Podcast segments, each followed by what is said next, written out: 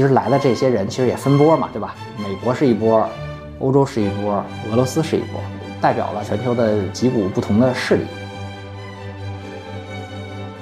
商业访问其实都是有比较严格的行程和具体日程的安排的，包括流程在内。到底要不要握手啊？要不要合影啊？在哪合影啊？然后几点几分干什么事情啊？基本上是要有一个比较缜密的安排。会面握手可能也不代表什么，只能说这是一种惯常操作。但是会面不握手可能会代表一些东西。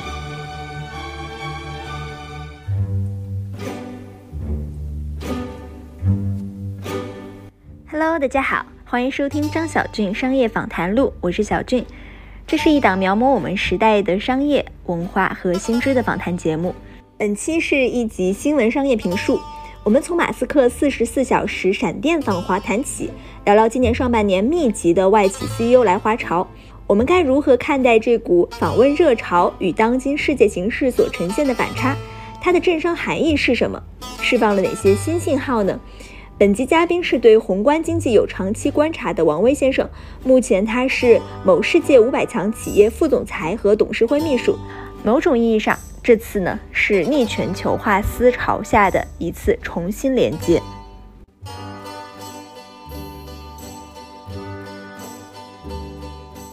Hello，魏总，今天我们的话题是从马斯克来华开始聊起，你先自我介绍一下。感谢小军的邀请，非常高兴能够有机会跟各位听众再次交流这个话题啊。大家好，我叫王威，我现在呢在一个世界五百强公司呢担任副总裁和董事会秘书的职务。那么在此之前呢，在一家 A 股上市公司叫梅花生物做 CFO，在之前呢曾经先后在中化集团做过投资并购。特别是海外并购以及这个资本运作的工作，那么在之前呢是供职于四大，专门做投资并购的这种尽职调查啊，企业的估值的相关的这种服务工作。因为今年其实各种企业家来华是一个大的话题，因为新闻上看到会接二连三的有各个国家的企业家来中国，然后关注度也非常高。最近的这次就是马斯克他时隔三年来华，呃，我们就从这里开始聊起吧。他这次来华做了什么？其实他整个的时间也只有不到两天的时间。相对来说还是比较短的，以及怎么看它的行程？是马斯克呢，应该是五月三十号抵达了北京，在中国呢，总共应该是待了差不多快四十四个小时的时间。那么在这个时间里呢，其实他密集见了很多人，包括外交部部长、工信部部长、商务部部长、贸促会的会长、上海的市委书记陈吉宁以及多位政府官员。同时呢，也跟这个新能源的巨头宁德时代的董事长曾毓群进行了会面。外界揣测哈，他这次主要来的原因呢，是为了推动上海的特斯拉工厂的量产 Model 3以及这工厂的扩产。同时呢，要开工特斯拉上海的这个储能的超级工厂。马斯克呢，还希望能够加速他这个 FSD，就是完全自动驾驶技术以及储能产品的在华落地的这个工作。那么跟曾毓群会面呢，商谈的内容呢，可能是包括是以上的这个超级工厂的储能这种项目的相应的产品供应，以及未来在北美合作电池厂以及动力电池的运营的相关的工作。我我自己的感觉哈，就是说从行程上来看呢，这应该还是一个比较典型的企业家的这么一个行程，因为他拜访的。主要的机构呢，就是他的工厂在上海嘛，所以他去拜访上海的相关领导呢，是很自然的一件事。那么，无论是工信部部长、商务部部长、贸促会部长呢，呃，我觉得也都是一个比较典型的商界代表来拜访的惯常的行程啊。因为以前的像微软的这比尔盖茨啊，以及其他的像波音的 CEO 呢，来华访问的时候，其实都会拜访相应的这些部门的这个领导。唯一有一些我感觉不一样的哈，但是我并没有觉得有什么特别的，就是外交部部长，因为秦刚呢，其实也有会。见马斯克，这个呢是感觉有一点不一样的地方，但是呢，其实我觉得也并没有特别奇怪，因为过往呢其实也有外交部会见企业家的案例，所以呢，我自己猜想呢，这点呢应该不会与这个政治有过分的这种关联。但是推想一下呢，其实我觉得也是比较有趣的啊，因为马斯克呢，去年他发了一个推文，他是高调的支持。共和党的，我们知道共和党其实是川普那一派，现在当政的拜登呢，其实是民主党这一派。共和党来说呢，一般都是他的主流的代表的群体呢，是这种相对的传统经济和工业资本，而拜登这一派的民主党呢，其实它更多的代表的是所谓的新经济、高科技以及华尔街为代表的这种金融资本。马斯克呢，以前呢，他的政治态度呢是，他其实不表态的。他说我就是一个商人，既不占民主党，也不占共和党。但是为什么去年他在高调表态支持共和党呢？我自己个人的判断呢，我觉得因为他跟苹果那类的企业呢，还是有比较大的差别的。它是一个投资和资产密集型的企业，它的本质呢。还是造车，它属于重资产的行业，所以呢，我觉得更贴近于代表这种传统工业资本的共和党的这种背景呢，可能更加相似一些，这是比较有意思的地方。但是呢，如果大家不了解美国政治呢，可能会觉得，哎，他支持共和党的时候，是不是会代表共和党来跟外交部有一些什么样的商谈？但是其实现在大家应该注意到，现在当政的还是民主党，嗯啊，所以这么看来呢，是不是可能跟政治相关的意味呢，就？没有那么强烈，毕竟现在是民主党当道的一个时代。但是特斯拉很大程度它也属于高科技企业，它为什么支持的是共和党而不是民主党？我觉得差别在于此啊，就刚才我提到的，就是说所谓的这种高科技企业那，更多的我觉得是像苹果和亚马逊这种所谓的高科技企业，它的特点是智力密集型且轻资产。你造车呢？它的本质，这个电动车虽然也是高科技行业，它的本质还是造车，它需要重资本、重资产、重工业。虽然它不像传统的重工业，但它依然是个重资产、工业型的企业。所以呢，它的背景来说呢，也更多的与共和党背景的企业呢更加接近、近似一些。属于重工业的科技化改造。啊，对，科技化改造，没错的。那怎么看待这一次特别有意思的一个现象，就是马斯克在中国待了这四十四个小时，然后身价暴涨了三百四十亿，同时重回了世界首富宝座这个现象？其实是这样的哈，我自己的观点呢，就是说。这应该还是反映了全球各大经济体吧，包括各大企业对中美能够在经贸啊、商业，包括政治上的很多问题呢，能够达成和解的一个重大的期待。同时呢，也希望特斯拉能够在里面呢扮演一个相对比较重要的角色，并且能够从中。获益，我觉得这是从积极的方面呢去思考。但是我自己呢对这个问题呢还是持一个相对更加谨慎和冷静的观点，所以我也建议呢大家不要对此呢有过分的解读，因为资本市场它本身的这种特点和习惯呢就是喜欢热点，并且喜欢追逐热点，它的获利呢很多的这种空间呢也来于市场的这种波动，所以是有很大情绪化的。他们也喜欢搞这种。或者追逐这种所谓的扑朔迷离的、有想象力的这种东西啊，因为这种炒作才能让它有获利的空间嘛，所以他追求热点的炒作呢，也是常有的事情。我始终认为呢，中美经济的关系的改善呢，它是需要一个过程的。马斯克来，不论是背后有什么或者没有什么，代表不代表美国政府，我都认为它是一个积极的、好的一个信号，是一个好的。开始，这是马斯克第十次来中国，这次访华和之前有不一样吗？这次访问透露了哪些新的信号？上一次来呢，应该是三年以前的疫情之前了。呃，如果我没记错的话，应该是二零二零年的一月份。当时来的目的呢，是他的上海工厂呢建成投产之后呢，Model 三的这个车的产品呢交付了。那么二零一九年的一月的时候呢，特斯拉中国的超级工厂呢应该是投资动工。那么一年以后呢，他就投产了。我觉得这是这两次来的一个从马斯克角度来说的背景。那么如果结合一下宏观背景呢，呃，差别在于他上次来是二零年的一月份，当时还没有疫情，然后同时呢，二十大呢还没有召开。那么还有一个很重要的一点，在美国政治上呢，就是当时呢还是特朗普当政的时代，拜登呢还没有上台。拜登呢是二零二一年。上了台，从宏观环境上讲呢，应该当时和现在是啊是完全不一样的。我们再往下一个层面说，当时呢，中美呢虽然有一些摩擦啊，因为其实，在特朗普时代，其实他也提出来了一些，包括制造业要回流美国呀，包括中美之间是大国竞争啊这些概念。但本质上呢，还是停留在了经贸的摩擦上。像我们今天所关注到的，包括半导体的问题啊，啊，包括地缘政治的问题，当年或是没有，或是没有这么突出啊，因为俄乌战争当时还没有开打啊。半导体呢，虽然特朗普也提出了一些限制，但也没有像今天这样采取了这么样一种围追堵截的态势。那么从拜登和特朗普的执政的风格上呢，其实我个人一直以来是比较喜欢特朗普的。可能很多听众的朋友们呢未必认可这个观点哈。大家大多数人对他的看法呢，是他可能像一个小丑一样，两面三刀，今天表的这样的态，明天就可以翻脸不认人。但是呢，如果你细看一下特朗普这个人啊，从他当政。这一届任期，他所说的话，他所做的事儿来说呢，我认为他还是一个比较靠谱的人啊。很多人认为他叫特梅普啊，但我觉得他是个靠谱的人。他在美国答应的事情，对美国人民承诺的事情，其实基本上都干了，政策呢也基本都落地了。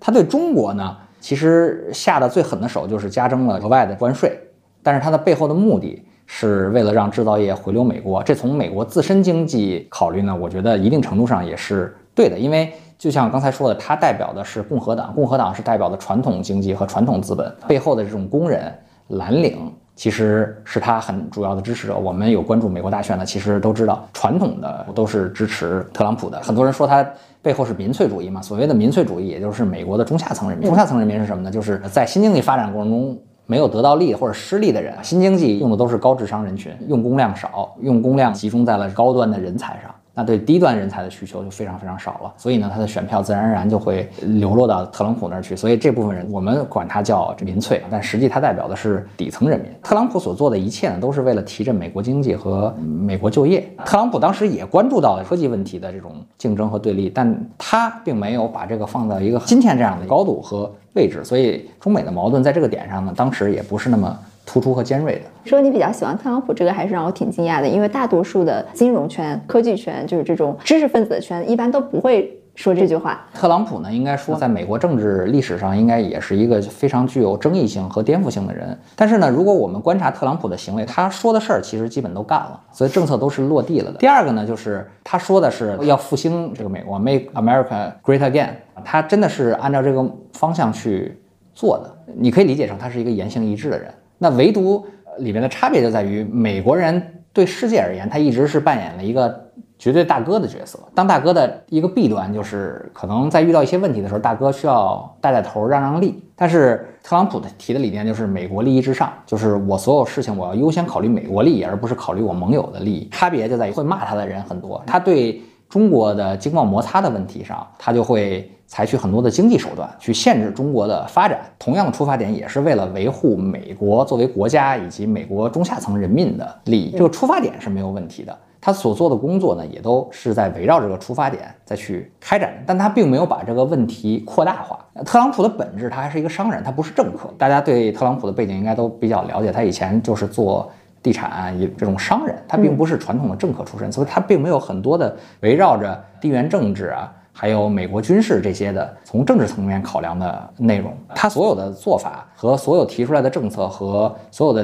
执政纲领都是围绕着振兴美国经济，而并没有把这个东西泛化。他没有更多的在台海问题上去制造事端，也。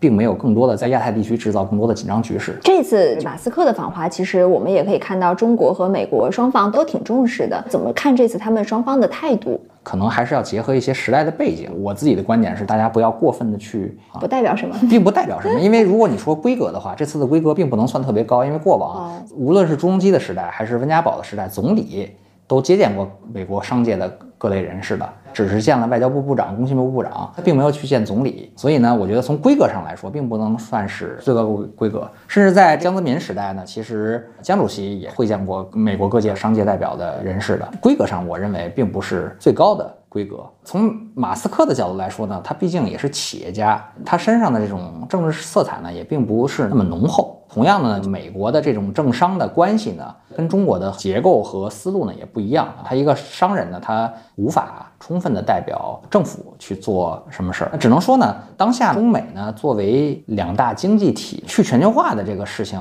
在广泛的商界人士看来呢，都是不现实的，也不愿意去接受的。中美经济的这个关联度呢、渗透度呢都很高，民间的往来活动呢和经济活动本来就很频繁。我觉得从美国企业的角度来说，美的这种所谓的大国对峙的这么一种状态呢，其实也不是美国企业家想看到的。我看到有一个一级市场投资人开玩笑说，看到马斯克的这个行程安排，一度怀疑科创板是不是要引入特斯拉，拿出几个点发 CDR 作为示范了。怎么看他说的这句话？以及美概股会成为一个现实吗？我个人觉得呢，可能会有比较多的这种挑战，至少目前看哈，因为从过往的这种。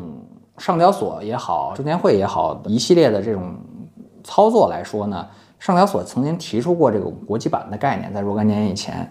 但是呢，大家要注意，这也是国际版啊，并不是科创板。当时呢，也传过，就是说首家上市的这种境外的登陆。国际版的企业呢，有可能是汇丰银行啊，但是呢，众所周知这件事呢，其实最终也没有成型啊。当时据了解呢，其实方案上也有可能是两种方案，一种呢是汇丰银行作为整体在国际版挂牌，还有一种可能性呢是汇丰把它的中国业务拆出来，叫汇丰中国，让汇丰中国呢登陆国际版。那么最终呢，这两种方案都没有成型。今天呢，虽然中国的资本市场它对外的开放的程度呢，比之前可能又大幅的进步了，但是呢。也必须看到的呢是 CDR 它核心解决的问题啊，就这个政策的出台和这个架构的出发点呢，核心是要解决一些在海外的中国公司，特别是红筹架构的公司回归境内企业上市的问题。这些针对的呢，主要是这些实体业务啊，或者是架构不在中国的这种企业，针对于业务和主体都不在中国的这类的。公司就是，比如说是一个纯纯的外企，它来中国去上市的话呢，其实现行的政策和监管呢，并不是特别支持的。所以呢，当时汇丰呢考虑这两套方案呢，后来因为汇丰中国的业务体量呢比较小，同时呢，如果你只是中国的业务的话呢，你在中国上市呢，实际的示范意义呢也不是特别大。所以今天呢，如果特斯拉真的来中国发 CDR 的话，我感觉跟当年的这个国际版面临的问题呢是类似的。如果你只是从整体上看的话呢，还是要面临着一些个，比如说具体的问题，比如说呢，这个吸纳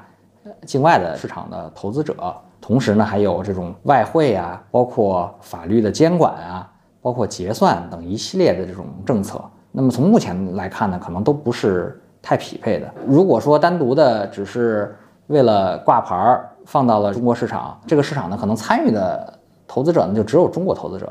但这是一个技术性问题，但背后核心的还是要反映它到底挂牌的这个意义是吧？就可能在听众朋友们看来啊，就是说。挂牌上市好像是很简单的一个事儿，因为它本身是个上市公司，那我来这边再发行个新股不就完了吗？但其实背后是有一整套的一系列的配套政策去支持的，特别是到底希望什么人来参与在中国的这个挂牌，到底就是中国投资者呢？还是说还要有境外的投资者？那如果有境外投资者，就涉及到一系列的法律法规监管，包括外汇管理的问题，包括对这个境外投资者的，无论是个人投资者、机构投资者的监管的问题。同时呢，特斯拉呢，如果要在中国上市的话，它还要符合中国的法律，它还要按中国的相应的信息披露的标准去进行披露，它要接受中国证监会的。相关的监管，大家应该都知道，就是中国的这种监管思路和呃美国的监管思路呢，应该是不太一样的啊。所以呢，这个中间呢，其实还是有很多的具体的问题。那么再就是呢，就是说，如果特斯拉它来中国上市的话呢，这个示范意义呢和政治意义到底有多大？我自己的感觉呢，其实并不是特别大，可能可以作为资本市场对外开放的一个典型案例，但是似乎呢，好像也并不一定非要用。特斯拉作为一个案例，而且呢，上市之后哈，就是上市可能是大家关注的这一瞬间。那上市之后呢，作为特斯拉，它还有一系列的，还有被监管的这种义务，还有证监会也要对特斯拉做持续的督导，这些都是需要量身定做，还有很多事情都恐怕需要特事特办的，所以这是一个非常复杂的问题。国际版现在业界对它的普遍看法是什么呀？这个概念可能有一阵子没有再提过了啊，所以呢，我也是觉得呢，因为这个里面牵涉的面儿太多啊，涉及到方方面面的这种政策。啊，所以显见呢，目前推出呢。可能还并不是特别成熟，所以呢，搁置了。对这个问题呢，可能是搁置了。但是呢，大家要关注到中国的资本市场对外开放是一步一步来的。这个东西呢，我觉得不管快与慢，它的趋势是确定的，就是中国的资本市场的对外开放力度一定是在不断扩大的。但是呢，很多事情要结合具体的形式，还有具体发生的这个问题呢，一事一议，同时呢，是要一步一步来。更普遍的来看，这种商业上的海外访问一般是怎么敲定的呀？就是这种一系列的这个问题是怎么？怎么处理的？比如说，它行程一般需要提前多久定好？然后行程会有多紧凑？然后要见什么样的人？双方是不是合影？如何合影？是不是握手？这些细节是经过设计过的吗？其实通常来说呢，商业访问其实都是有比较严格的行程和具体日程的安排的，包括流程在内啊。所谓的流程就是刚才你提到的，就是说到底要不要握手啊？要不要合影啊？在哪合影啊？然后几点几分干什么事情啊？基本上是要有一个比较缜密的这种安排。其实呢，包括我们这次来一次谈几个话题啊，然后大概要谈多久啊，其实都需要有明确的安排。当然了，这个中间一定会有一些变化，因为大佬之间，你作为具体安排的人，因为我也安排过很多类似的事情，那你作为具体安排的人，你肯定希望能有一个脚本儿。然后在现场实际这个事情进行的过程中呢，从我本人的希望一定是按照这个脚本一字不差，就是丝毫不变的去执行下来的，那是作为我的执行层面的出发点。但是呢，老大见面呢，通常一定会有变化。本来可能决定不握手的，后来决定握手了；本来决定谈三个话题，后来聊得起兴就聊五个话题；本来呢，这预计谈三个话题，可能第一个话题谈的不好，后面两个就不谈了。这些呢，也是常有的事情。因为呢，这里面是有一些即兴和随机的成份在里面的。如果一旦有这种事情发生的时候呢，计划外的事情发生的时候呢，就需要安排的人或者具体经办的人，他需要有很强的这种随机应变的能力，否则呢，在这个过程中会产生一些问题的。行程的设计会到几点几分吗？基本会的，会到几分，不会到秒了吧？到秒是不会，但是会到几分，但这通常也会有偏差，比如预计谈三十分钟，可能会谈三十一分钟、三十五分钟这种。但整体是还是半小时、半小时来的。基本上主流是半个小时，然后往后就是十分钟、十分钟的延。主流一个见面只有半个小时。一般来说是半个小时。谈什么话题，通常不会说你我对方不知道。谈什么话题，一定是我们两个已经都知道的话题。基本怎么表态？在这之前呢，大概也会有一个脚本，当然现场说的一定会有一些变化，但是呢，通常来说差别不会特别大，话术基本上也是想好的，除非有些问题确实他没有答案，来的时候是为了谈判啊，那就不是见面，因为这个是马斯克这个事儿是见面，那就是谈判，不是见面。那谈判呢，就是另外一套逻辑了。谈判呢，就是说我们可能是一个闭门会议，就是我来谈什么话题，但这个话题可能。是沟通，也许有结论，也许没有结论，所以呢，也是通过半个小时的时间来，这个就不一定了。但是会限定，比如说是半天，还是一天，或者是两天。但是我们注意到这里面呢，其实还是有很多的部长级的领导的哈。那一般会见政府的高层呢，其实往往更复杂，尤其是中国国内的这些领导啊。一般来说呢，至少我的理解要提前半个月，有的可能甚至要一个月提前去沟通确认领导的行程。而且呢，这时间上一般也是要说固定的，具体要占用领导多长的时间，嗯，以确保呢领导那个时候能够有足够的时间来会面。因为呃，像部长级的领导，一般工作来说呢都是比较繁忙的，而且有的时候遇到一些特殊情况，其实他很多时间他自己也把控不好，所以预留充分的时间沟通呢。还有具体的时间段呢，肯定都是提前需要规划好的。还有一个小细节印象比较深，就是马斯克和宁德时代的创始人会面的照片，不经意的流出了朋友圈，就是他们两个一起走路的一个照片嘛。这是安排的还是随意流出的？我认为呢，这种媒体照片呢，一般通常不会有这种所谓的随意流出哈，因为在我看来，可能只有两种，一种是特意安排的，假装随意。还有一种就是恶意的，但是你说这个案例呢，显见我认为它不是恶意的啊，因为恶意的呢，通常不是好事儿哈，被八卦狗仔之类的偷偷拍下来然后发出来的，可能是为了这个产生一些负面效果。但他这个事情呢，肯定两位大佬会面呢，大家的更多的揣测也好。更多的猜想也好，都是可能积极正面的，所以呢，我觉得是有意安排的。但是通过这种所谓的不经意流出的那种方式，因为不想把它搞得太声势浩大、太隆重，但是呢，也是向市场呢释放一种积极的信号。这在宣传的手段中有没有一些，比如像定级之类的，就是什么样的是，比如说我们要接受媒体的采访，然后什么样的是，就像这种随意的流露出一些信息这种。通常公关部门都会有这种安排，就是什么样的事情适宜以什么样的宣传口径，因为有一些呢是要在一些官方主流媒体去宣传的，有一些可能是需要通过自媒体的。啊，还有一些呢，可能不太适宜通过官方主流媒体或者通过自媒体的呢，又想宣传一下呢，可能通过一些所谓的不经意的方式啊流。所以呢，这些都是宣传的手段。对于会面握手代表什么？呃，我觉得会面握手可能也不代表什么，只能说这是一种惯常的操作。但是会面不握手可能会代表一些东西啊，因为正常来说，其实大家双方会面都是会握手的。如果不握手呢，也许会。说明一些事情，但是呢，往往大家会面也好，谈判也罢呢，很多程度上呢，有一些心理战的成分在里面。无论是给媒体也好，还是给对方也好，呃，希望能够形成这种感觉，比如说某一方强势，或者某一方希望传递更加友善的信号。但是呢，我认为呢，本质上呢，还是看最终达成的结果和内容啊，因为这些都是形式过程中的一个个步骤。从这次马斯克的访华能看出什么心理战？我自己的感觉呢，就是更多的还是释放了双方合作的善意的信号。因为无论从中国政府接待的规格来说，还是从马斯克的行程安排来说呢，应该说呢，是疫情之后。包括关系发生了微妙的变化之后的呢，首次大规模的活动，所以呢，我觉得呃，从中国各部委领导出席的状态来说呢，也是给予马斯克这么样一位企业界代表呢，足够的这种礼遇。当然呢，另外一个维度来说呢，就是马斯克他作为当下最红企业的这么一个代表，同时在中国呢又有大量投资，特斯拉车呢在中国又有足够大的市场份额的这么一个美国企业代表来说呢，受到这种隆重的待遇呢，也并不为过。如果从我看来呢，它更多肯定是释放了一种积极的信号，代表呢事态呢在往一个更加开放的方向。发展，无论是从中国来说，还是从美国商界来说，这我特意强调的是美国商界，因为美国商界和政界他的想法可能不完全一样，因为商人更多的是希望能够获取利益的最大化，但这个利益的最大化是不是与所谓的美国国家利益是等同的，可能不一定。所以呢，我认为这是积极的，但是可能要把商界和政界的一些事情呢区分来看，不是说代表美国。商界的知名人士来中国会见了一圈，这个领导可能中美的关系就能产生极大的缓和啊！我觉得可能这种在短期看可能也不现实。今年出现了非常密集的外企高管来中国的现象。最近除了马斯克、摩根大通的 CEO 戴蒙、星巴克的 CEO。纳斯汉也在同一时间来华，然后在这之前，其实星巴克的创始人舒尔茨也来过。看整个上半年，外企掌门人访华更是非常非常的密集。他们有的是借论坛来的，比如说今年的中国发展高层论坛，有超过一百名外企高管来华，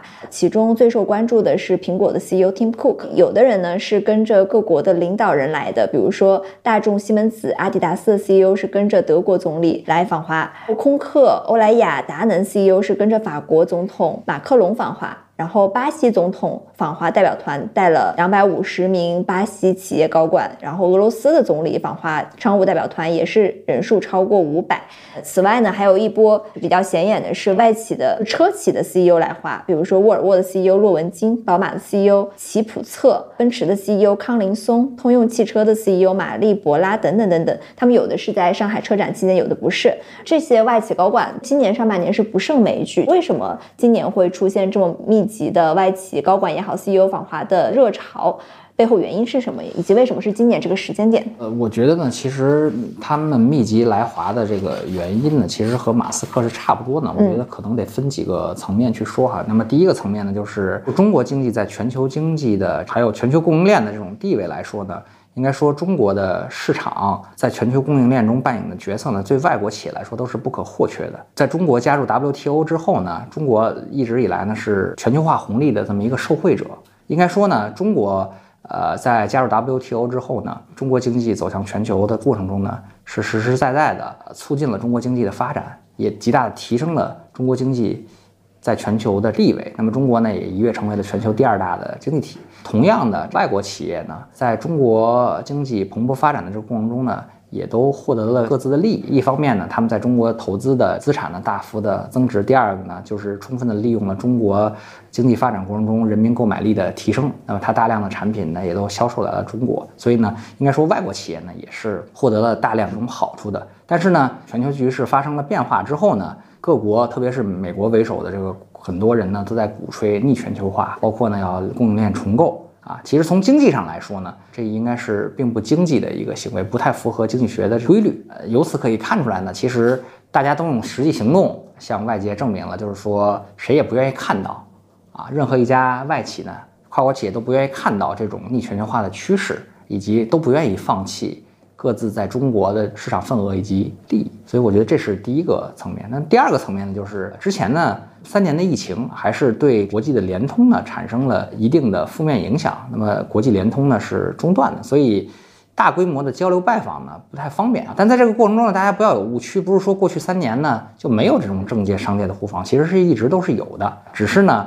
各国的疫情防控政策呢，导致了这种大规模的互访呢不太好开展。其实这里边大家呢不要有误区啊，不要以为过去三年其实中国和外界之间没有什么联通，也没有互访，其实是一直都有的，只是没呃一是规模没有这么大，第二没有进行这种大规模的去报道。那么第三个呢，就是二十大之后啊，特别是两会之后，那么国家新一届的领导班子呢都确定了。大政方针也确定了，各个部委的相关的领导也都确定了之后呢，各国的商界使团来沟通交流呢，第一目标会更加的明确，第二个呢，沟通呢也会更有效率。除了这几点之外呢，大家其实还应该关注到一点，就是说，其实来的这些人其实也分波嘛，对吧？美国是一波，欧洲是一波，俄罗斯是一波，其实代表了全球的几股不同的势力。那么中美之间的这个关系呢，我觉得就不用多说了。欧洲呢，其实原来作为美国的盟友啊，一直是属于跟着美国屁股后头的，跟着老大哥干，哎，跟着老大哥干的。但是呢，其实从特朗普上台了之后呢，其实欧盟和美国的利益呢也并不统一啊。欧盟也一直在试图寻求独立自主的这种外交，还有这个商业的这种政策和地位。在此过程中呢，又叠加了中美的对抗，那么中欧的关系呢，其实就变得更加的重要和微妙了。其实大家可以看到，中德和中法之间的关系。一直都是非常不错的，所以呢，这马克龙和德国的总理呢，也都分别的带队来进行了访问。那俄罗斯呢？现在是中国的这个战略合作伙伴，也是很重要的这种国家利益的，应该说算是一定程度上的盟友。呃，俄罗斯呢和中国之间的这个经济往来呢，本来也本身比较多。第二个呢，俄罗斯的轻工业相对是没有那么发达的，而且现在从国力上来讲，俄罗斯应该是很大程度上已经落后于中国了。它需要中国的经济呢给予更多的外向型的输出的支持，所以呢，俄罗斯商界来会谈呢，也是一件完全符合情理的事情。历史上这种密集访问的时期有吗？多吗？呃，其实我看来一直都有的，只是呢，之前的国际局势呢，地缘政治啊，中美对抗啊，包括疫情这些背景都不存在，或者这种背景呢完全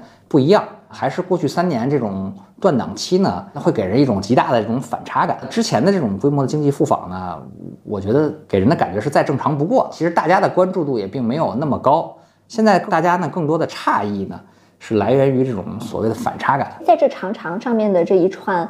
不完全统计的名单中，在是否来华这个问题上，不同的企业会有不一样的选择吗？比如说，什么样的企业会选择来，什么样的企业会选择不来？呃，我觉得并没有这种说法，因为首先呢，你可以看到呢，知名企业、主流企业都来了。但是我们发现呢，其实美国出台政策呢都很有意思，它通常会给你一个窗口期，所以我们看到的更多呢是在这个窗口期之前，所有的硅谷的企业都在紧锣密鼓的加班熬夜，然后呢，赶紧在窗口期的期间内呢，能够把所有的产品都生产出来。然后卖给中国，只能说呢，当下的这种对抗呢，应该是无论是中国还是中国企业，包括美国企业都不愿意看到的。那么我们说回刚才的这个话题，其实呢，还是有很多企业可能来了，并没有报道哈，就是没有提到的企业，其实可能还是有很多的。同时呢，也有可能有很多企业呢，它不选择组团来，它选择单来。所以我认为呢，这次的所谓来与不来呢，它更像是一个随机事件，因为特别是外国政府，它不像中国，呃，中国的政府的这个意志。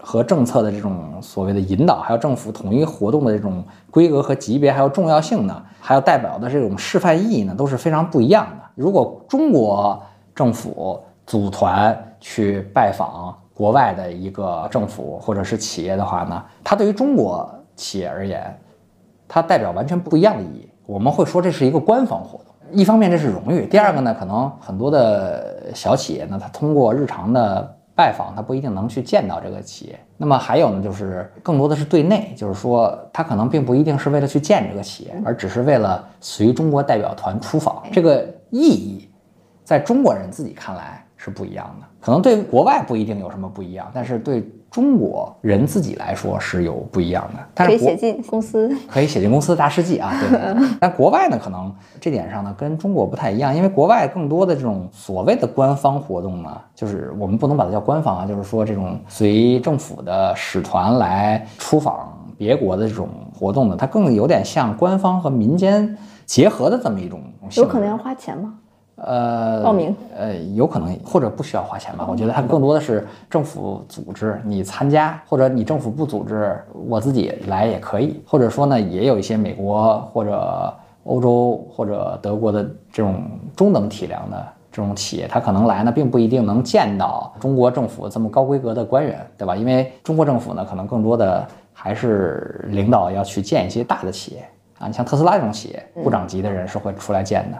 那可能一些中小企业，他可能没有机会见到部长，他可能有更多的这种官方和民间的这种组合的性质在里面。但是呢，在西方呢，可能政府和商界更多的它也是基于同一个诉求，就是商业的诉求啊，在做一件事儿。而中国呢，呃，对于这种出访来说，那更像是一个。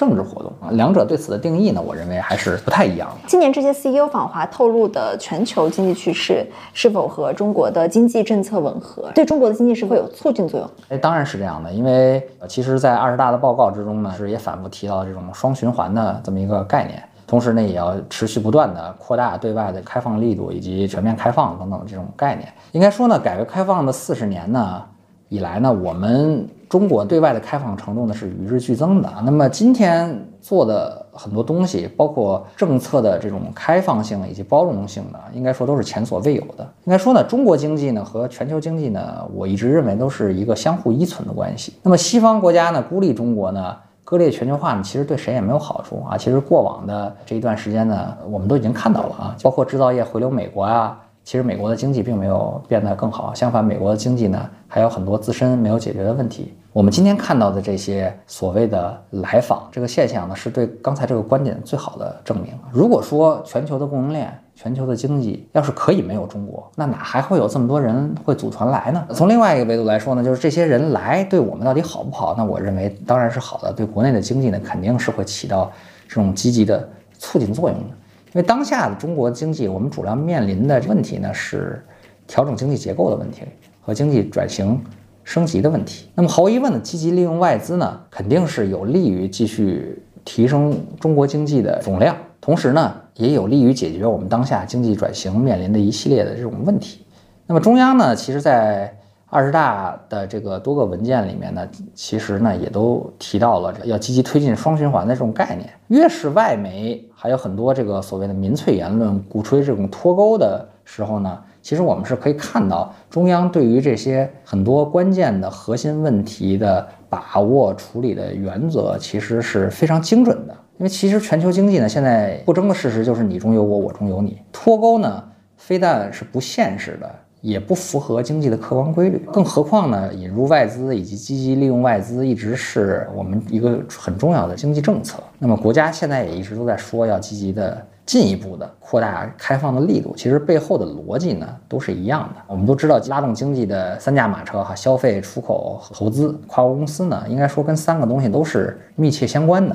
所以呢，这么大规模的跨国企业来华访问呢，应该说呢，对利用好外资呢，对促进经济的发展呢，应该说是绝对有好处的。中央以前提出过“国企敢为，民企敢闯，外企敢投”，这波来华潮透露了宏观经济的哪些趋势呢？外企对中国市场投资信心有没有得到增强？国企敢为，还有民企敢闯，还有外企敢投呢，是中央提出来的哈。我认为这个点呢是非常精准的。这个来华潮这个事情呢，肯定是重点要解决外企敢投的问题嘛。这举措呢，其实。一方面彰显了中国还是一个非常积极的对外开放的态度，同时呢，也有利于打破这个地缘政治呢和逆全球化的这一系列的这个思潮不利言论啊对中国带来的这种负面影响。首先呢，这是符合经济发展的客观规律的。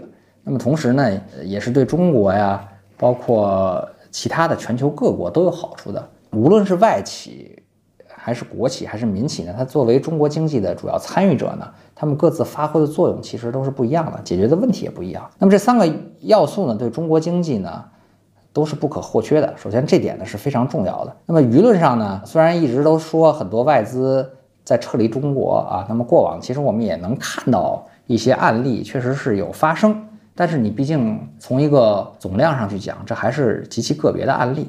在改革开放四十年的过程中呢，取得的成果，这也是全球化四十年取得的成果。那么它形成的这种成果呢，是非常显而易见、非常显著的，也是丰厚的。这些东西绝对不会一夜就消失啊，也不是个别的几个国家鼓吹说可以逆全球化，供应链可以回归美国，大家供应链可以重构。这个玩意儿就是可以实现的。毕竟呢，我们还是要看到这个西方政府呢，它的采用行政手段呢，首先是比较少的，它行政手段的力度也是相对有限的。同时，它对经济活动的干预力度也是有限的。只是喊喊口号啊，它很多东西是喊喊口号。它出台一些政策呢，首先是有一系列的流程的，需要很长的时间啊。第二个呢，就是毕竟它是需要企业的利益和符合经济客观规律。作为一个前置条件，现在外企敢投吗？目前我们看到的更多的趋势，如果你去看最近几个月或者上半年的这些这个 FDI 的这个数字，它一直是回升的啊，所以呢，代表外资呢正在不断的回流中国。但是外资对于中国的意义是不是相比十年前变得不一样了？国有企业、民营企业和境外企业呢，它是中国大的经济体里面的。三个很重要的要素啊，他们分别扮演的角色和发挥的作用呢，都是不一样的。改革开放四十年，一直都有外资企业参与的身影，他们在华投资，从中获利，促进了中国经济的发展，形成了一个非常好的良性循环。呃，如果你纵观全球的话，在未来十年，尽管大家现在的日子都不好过，但是中国毫无疑问还是最有活力、最蓬勃发展的一个经济体。相比美国而言，我们的增速依然还是。维持在了百分之五的这么一个水平，尽管说不如以前，可能百分之八或者更早的时间还有百分之十的增速，相比是放缓了。但是首先大家要看到的是，我们的体量已经足够大了。美国的经济体的每年的增量可能只有百分之二，我们依旧是一个比美国增长更快的经济体。那么按照这个发展趋势下去的话，可能用不了多长时间，我们的经济的总量确实是会超过美国的。所以呢，从这个角度而言，作为一个外资企业，它毫无疑问呢应该。继续的留在中国市场，与中国市场共同的成长、共同发展。因为从外资企业的自身的角度和自身的利益而言，这样无疑是对它有好处的。同样呢，如果我们换一个维度去讲，那好了，在这个过程中你要撤出中国市场，那毫无疑问你已经放弃了最大的一个单一市场。因为中国无论从人口、从消费力来说，都已经基本上追赶上了美国。如果你是一家美国企业，那你。通常来说，我们看到的情况就是，要么这家企业在华的市场应该是全球它最大的市场，要么就是仅次于美国的市场。听上去，其实这一次的外企 CEO 来华潮，是不是可以看作一次对逆全球化思潮的一种反抗啊？我觉得是的。其实坦白讲呢，这种逆全球化思潮呢，可能是一些政客和一些民粹主义呃人士的这种言论。啊，但是我个人始终认为呢，就是从一家企业而言，你做事情是要符合经济发展的客观规律的。那毫无疑问，在当下这么一个时代，全球化呢，无疑是解决社会分工、解决发展效率最好的手段。过去几十年，通过实践证明呢，这也是效果最佳的一种手段。所以，你作为一家全球化的企业，必须得充分的参与到全球化的这个进程中。那么，中国当年加入 WTO 呢？其实也是希望能够借全球化的红利，能够提升自身的这个竞争力。而我们通过这举措呢，也实实在在的达到了这个目的。所以证明全球化呢是一个非常重要的，在人类历史上也好，在经济史上也好，都是非常重要的一个进程。那么谁参与到期间呢，谁就会从中获益。那么今天提出来的说所谓的逆全球化也好，或者从民粹主义的角度来看也好呢，做这些事情都是违反经济规律的，毫无疑问。是不经济的。举个最简单的例子，如果你是一家美国企业，我们就以苹果为例。那苹果是在怎么做这个事情呢？它是美国加州，它是负责所有的产品设计和研发的。它在美国并没有什么生产，它的所有供应链都是在全球的。而它最大的工厂是在中国，由富士康为它代工。所以呢，如果说啊，好，有朝一日这个工厂从中国搬走了。我们再也没有中国工厂了。实际上，库克前一阵子也提到过，说工厂有可能会搬到印度去啊。但是，印度无论从人员的综合素质、从政商环境上、劳工市场的这个成熟度上角度来讲，都是不如中国的。包括很多美国企业，像耐克什么也也考虑到把生产的从中国搬到越南去。其实，实际上有一部分已经搬到了越南和印度尼西亚，但是依然。它在中国还是保有了非常大的生产能力，所以呢，这是一些经济发展、企业运营所已经形成的必然的客观的结果。如果你人为的去改变它，你只能说呢，从经济利益上是不符合价值规律的，除非你有一些别的考量。但是呢，西方的企业它往往没有那么多的政治色彩，它更多的还是要从自身的企业的利益角度出发，因为毕竟西方没有国有企业，西方更多的企业都是。要么是上市公司，要么是公众公司，要么是私营企业。它更多的还是从经济的规律本身，国家出台一些政策，如果限制了它的业务的发展，或者损害了它的利益。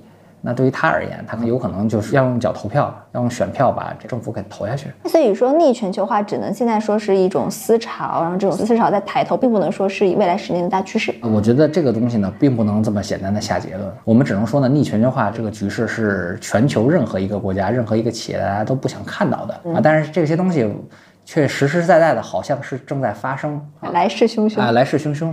那为什么呢？就是因为这个里面叠加了一些政治的因素在里面。美国呢？可能更多的会从自身的利益和角度出发，或者从另外一个维度是限制你中国发展的角度去考虑这个问题。那这个问题呢，它不是一个经济问题，它是一个政治问题。只从经济的维度上来讲，好像是那么中美融合，中美各自承担不同的分工，好像是最有效率的共赢的一种方法。但是现在呢，中国的经济体量已经越来越大，规模呢已经有要超越美国的趋势啊。那么中国的科技的自主能力也越来越强。那么作为传统的这种强国，啊，老大和老二之间是不是座次就能这么轻轻松松的就轮转了呢？通常我们看到应该是不会的，所以呢，美国我觉得更多的现在做的这一系列的工作都是要限制中国的发展，以防止中国超越美国，所以呢，才有了这一系列的逆全球化也好啊，所谓的科技战也好啊，这一系列的事件。那欧洲的民粹主义为什么也抬头呢？欧洲呢和美国的情况可能还不太一样啊，因为欧洲呢一直作为美国的小弟，它的自身竞争力呢实际上一直都在衰退。那我们看到呢，其实科技化的这种企业来说，在欧洲基本上是没有的啊。欧洲的更多的还是传统的，像大众啊，像奔驰、宝马啊这一类的，还有巴斯福、拜尔这种传统类型企业。虽然它可能也有它所谓的高科技的地方，不是说像巴斯福、拜尔这种企业呢，它就没有科技含量，它的科技含量也是很高。但是它呢，相对于美国的英伟达呀。相对于美国的苹果来说呢，它可能更多的还是要更偏传统一些。所以呢，它的问题在于新经济的这一轮，它并没有赶上。比如说像宝马、像大众、像奔驰，他们也都在各自不同的研究电动车，但是它的电动车的技术和水平远远落后于中国，包括在各种新能源的技术储备上，应该是远远落后于中国的。应该说，它的科技研发实力呢是逐步在衰退的。那么，包括这个欧洲呢，它有很多自身的这种政治啊、人口。的问题，因为欧洲的人口其实早就经历了老龄化啊，那么欧洲呢又人口的数目呢在不断减少，所以有大量的非裔的呃移民呢涌入了欧洲，所以呢这个也给大家本身带来了很多的社会问题。那么欧盟的竞争力呢在整个全球的局势里面呢是在逐步的下降的，所以呢这也是为什么欧洲现在希望能够。寻求更加独立自主的这种政策的一个很重要的原因，因为美国的政策已经变脸了，美国利益至上。原来大哥要带小弟走，那么现在大哥可能不会给小弟更多的让利了。欧洲呢又需要在经济上呢完成进一步的迭代和升级，包括很多的这种产能的释放。也都需要依赖更大的这种市场，所以呢，跟中国提升战略合作伙伴关系呢，它的必然的选择。选择对中国经济的发展前景有什么建议？我认为呢，这个社会主义市场经济的最大特点呢，其实就是多种所有制经济共同发展啊。应该说呢，这是我们最大的这种制度和体制的优势，因为不同的所有制呢，它的经济的这种特点呢是不一样的。它解决的问题也不一样。中央呢也提出了这两个毫不动摇吧，出台了一系列的政策去提振民营经济的信心啊，也都是非常有针对性的，在顶层设计的角度呢去解决中国经济当下面临的一些一些问题。因此呢，如果按照这个思路来说呢，只要把政策落到实处啊，让各个要素呢各司其职，各自充分发挥各自的作用，多管齐下，形成良性的竞争和良性的互动呢，才能使中国的经济能够继续的蓬勃的发展。那么在这个过程中呢，充分的发挥国有企业在国民经济中的这种定海神针作用，充分的恢复呢民营企业的信心，提振民营经济的活力，发挥民营企业在这个过程中的创造力，同时呢，积极的利用外资，积极的开放，充分的参与国际的分工和经济的全球化，并且积极的主动的发挥引领作用呢，我觉得是对当下中国经济来说呢是比较关键的。所以这里面呢，其实核心呢在于几点，就是让各自。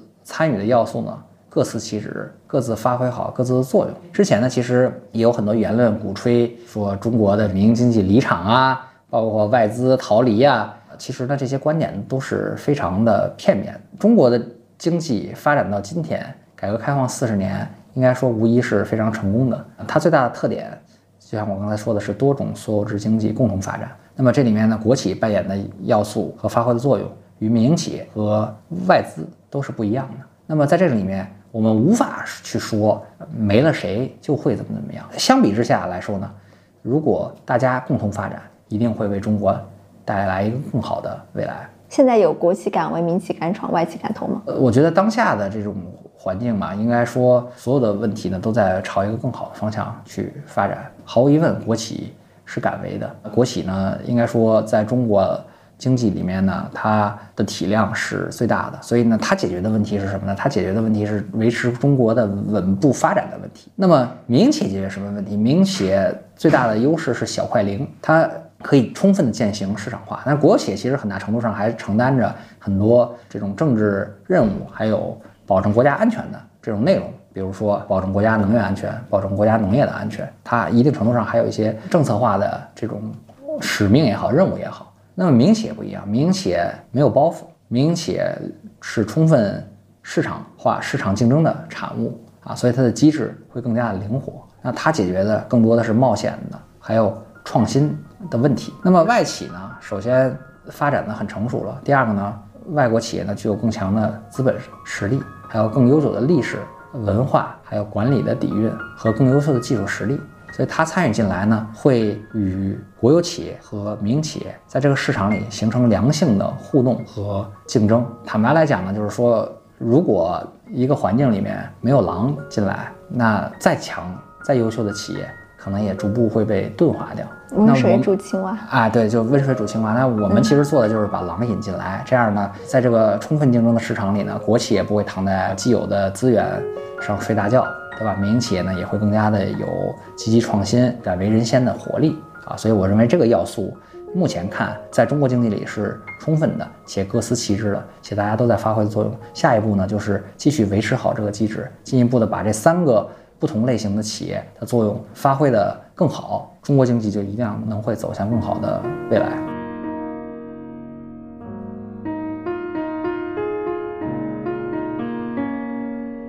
好啦，这期节目就是这样。